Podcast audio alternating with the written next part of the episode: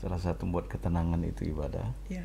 keyakinan kita kepada Allah bahwa kalau Allah berkehendak kun fayakun maka jadi jadilah tapi tentu kami harus berikhtiar sekuat tenaga untuk mendapat kemenangan ini menyapa masyarakat menyampaikan keinginan kami berbakti memajukan negeri ini dan menyampaikan program-program yang tentunya masyarakat harus tahu ya.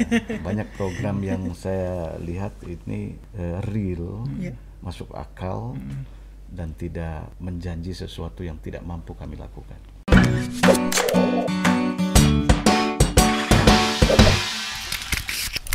Saya penasaran nggak kalau untuk Palu kita kan memang di, kerja dan kerja dan kerja terus ya Pak. Nah ini ada niatan cuti setelah ini Pak. Kan kapan mulai cuti dari pekerjaan formal ya Pak?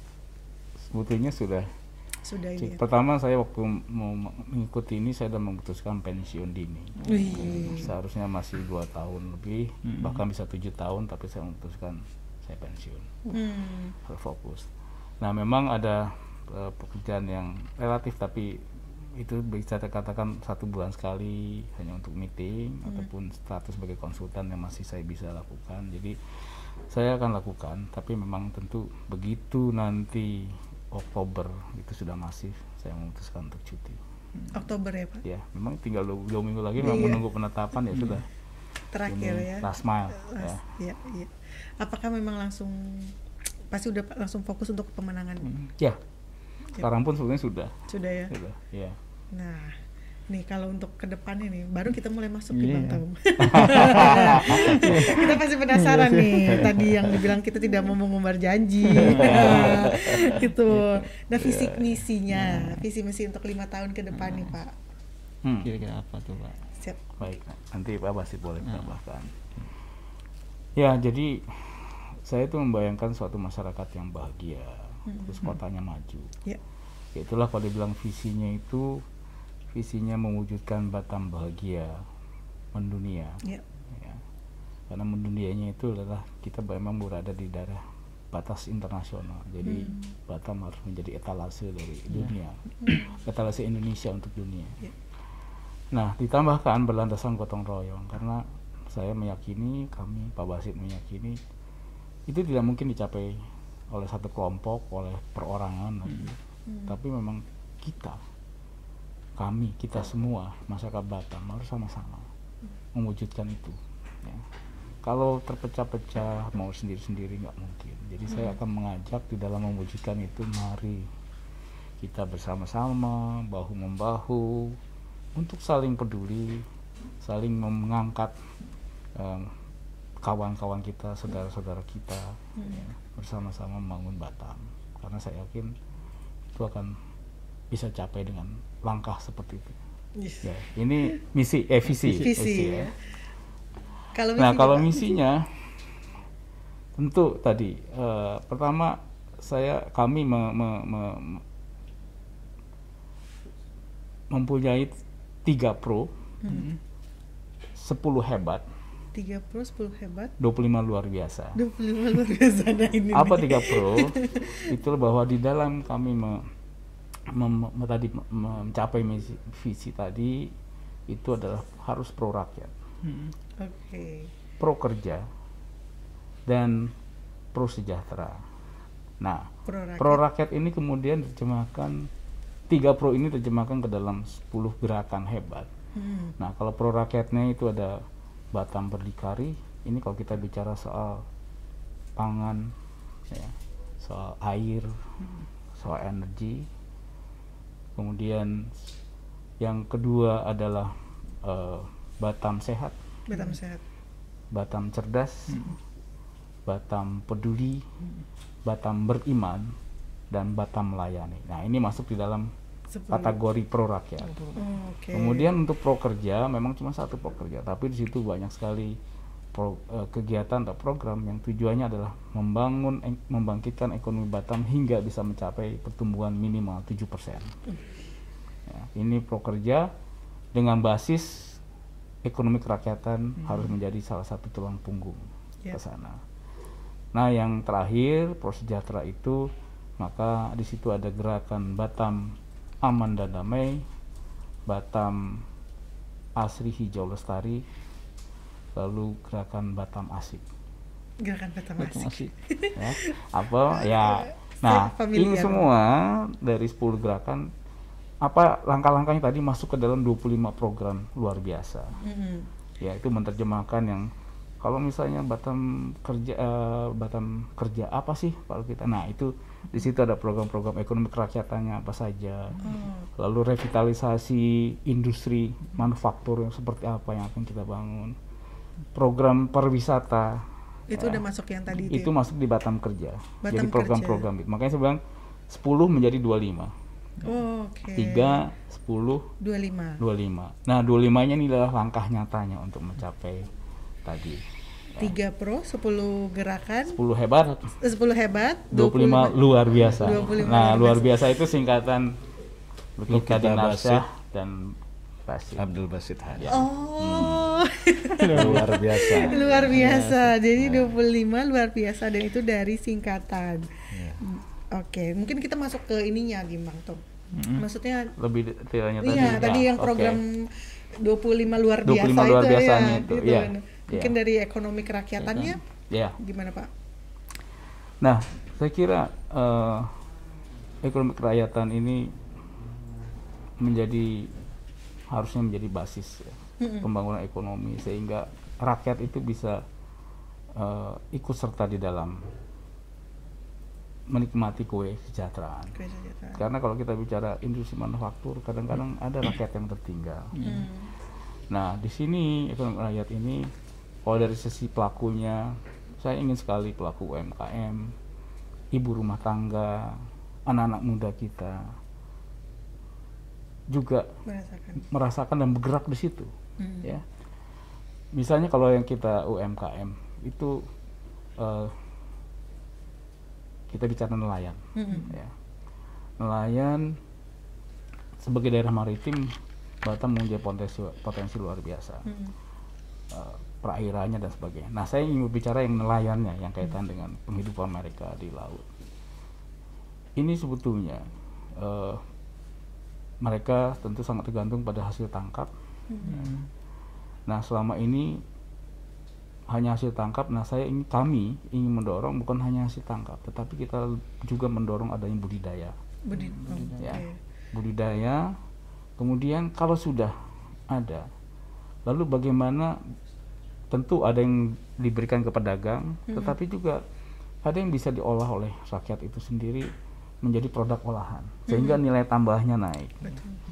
Dan nilai tambahnya naik tentu mau dipasarkan ke mana nanti. Hmm. Nah, di sinilah fungsi pemerintah untuk membina dari mulai mereka tadi eh, apa melakukan proses budidaya ataupun proses tangkap, kemudian nanti proses Diolah. pengolahannya, ya, lalu proses packagingnya, lalu proses penjualannya. Nah, di situ peran pemerintah menjadi sangat besar itu bagian dari ekonomi berdikari dan saya katakan juga tadi sebetulnya juga ada potensi-potensi pertanian Mm-mm. yang potensial di di Batam. Batam. Ya, misalnya kadang-kadang kalau kita bicara sayuran hortikultura, Hmm.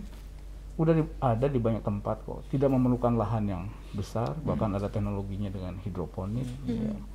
Nah, tugas pemerintah tentu adalah melatih mereka Oke. bagaimana menghasilkan eh, produksinya jadi lebih baik, kualitasnya lebih baik gitu ya. Dan juga tentu kita bisa memberikan pupuknya, Hmm. benihnya, melatih mereka. Kemudian bagaimana itu memasarkannya. Kembali lagi ada tanggung jawab pemerintah di situ Untuk memasarkan ya. untuk membantu pemasarannya Iya, iya. iya. ya. Hmm. Itu eh, salah satunya kalau ekonomi rakyat. Eh, yang lain kalau kita bicara, saya ingin sekali gitu Batam tumbuh, tetapi pemuda-pemuda kita itu yang berada di situ, Hmm. ya. Artinya apa? Ya mungkin kompetensi mereka harus kita dorong. Saya ingin sekali BLK BLK kita itu direvitalisasi betul-betul bisa memenuhi apa yang diharapkan sehingga pemuda Batam bisa menjadi bagian dari sana bukan hanya penonton Hmm. ya Hmm. betul-betul mereka menjadi salah satu pendorong, Pendorong. daripada pertumbuhan itu ya ya tentu ini harus memerlukan peningkatan kompetensi dan dan yang lain-lain gitu Mereka ikut itu ya Pak, ikut Mereka berkontribusi di ikut di sana pertemuan. ya Nah sebetulnya saya ada yang lebih menarik adalah di sosialnya juga. Hmm. Sosialnya itu gini, ini justru kaitannya dengan eh, tugas daripada aparatur kita juga termasuk yang di RW RT gitu ya. Hmm. Kalau kita lihat masih banyak ada anak-anak kita yang putus sekolah. Ya. Ada orang-orang tua kita yang kadang-kadang kekurangan makanan, Ya. Hmm. yang lansia ya. Ya. Ada yang mereka sakit tapi tidak yang merawat. Ya. Saya tuh ingin RT RW itu justru me- melakukan jemput. Ya, mereka ada yang putus sekolah langsung dilaporkan Ya. kepada dinas pendidikan. Ini ada anak putus sekolah. Jadi saya tidak ingin ada satu anak pun di Batam yang putus sekolah hanya karena tidak mampu. Tugas RT RW ini adalah mendata itu, melaporkan kepada kami, Hmm. dan kami pasti akan menyediakan kebutuhan itu buat mereka semua. Nah, RT RW melakukan itu akan kita berikan insentif bahwa Anda sudah bekerja melayani rakyatnya. Selain insentif yang saat ini sudah diterima, ditambah lagi karena mem- memberi kinerja yang baik tadi. Hmm. Jadi ini istilahnya program jemput bola, tidak menunggu ada berita, ada orang tua yang sakit tidak Iya. ada yang merawat. Justru tugas daripada aparat kita yang paling terdekat itu yang membawa mereka ke kita, membawa mereka ke rumah sakit, membawa mereka ke sekolah. Ya. Ini yang saya katakan tadi, peduli gotong royong yang harus kita lakukan dan kami bersama-sama komit bahwa ini menjadi suatu, suatu prioritas. Kami tidak ingin ada warga kita yang ditolak di rumah sakit karena tidak punya uang, warga kita yang di- ditolak di sekolah karena tidak punya uang Hmm. atau tidak ada sekolah, kita harus tanggung jawab. Kalau ada sampai itu terjadi, berarti yang salah itu pemimpinnya. Kami yang salah kalau sampai itu terjadi di era kami seperti itu. Mudah-mudahan ya, ya, ya. Mudah-mudahan eh, ini ya Pak, tadi tidak sekedar janji karena di sini ada jejak digital. ya, jika nanti jika nanti benar Pak Lu kita ini ini Pasti masyarakat kita bisa juga, ini, ya. kita bisa sodorkan nih loh Ya, Pak Ka- gitu. kami siap dikritik atau dicaci kalau ada yang salah nih. ya itu tadi harus seorang pemimpin harus berani Ya. berkomitmen, tapi juga harus menerima konsekuensi kalau komitmennya tidak direalisasikan. Realisasikan. Gitu. Ya. Mungkin Pak Basit ada tambahan. Ya, saya prinsipnya mendukung penuh apa yang sudah disampaikan beliau sebagai pimpinan saya. Yang saya eh, konsentrasi juga masalah pendidikan, pendidikan Kota Batam. Saya melihat akhir-akhir ini kan ada kepincangan dari penerimaan sekolah negeri Iya, benar. iya, dengan benar. sekolah swasta Benar. sehingga eh, masyarakat itu berpikir berbondong-bondong tuh harus ke negeri, Ke negeri, ya. karena mengejar gratisnya ya. Saya sebagai pelaku dunia pendidikan yang memang mencintai dunia pendidikan dan saya spesifik spesialis eh, saya ini adalah orang pendidikan Hmm. Memandang ini bisa merusak generasi kita. Bayangkan kalau satu kelas itu ada sekitar 42 orang, 45 orang masuk berjejal, Hmm. mutu pendidikan jadi amburadul. Ya. Rebutan ya. Nah, solusi yang kami pernah bicarakan dengan Pak Wako, Cawako, Calon. Kode Amin jangan. Amin.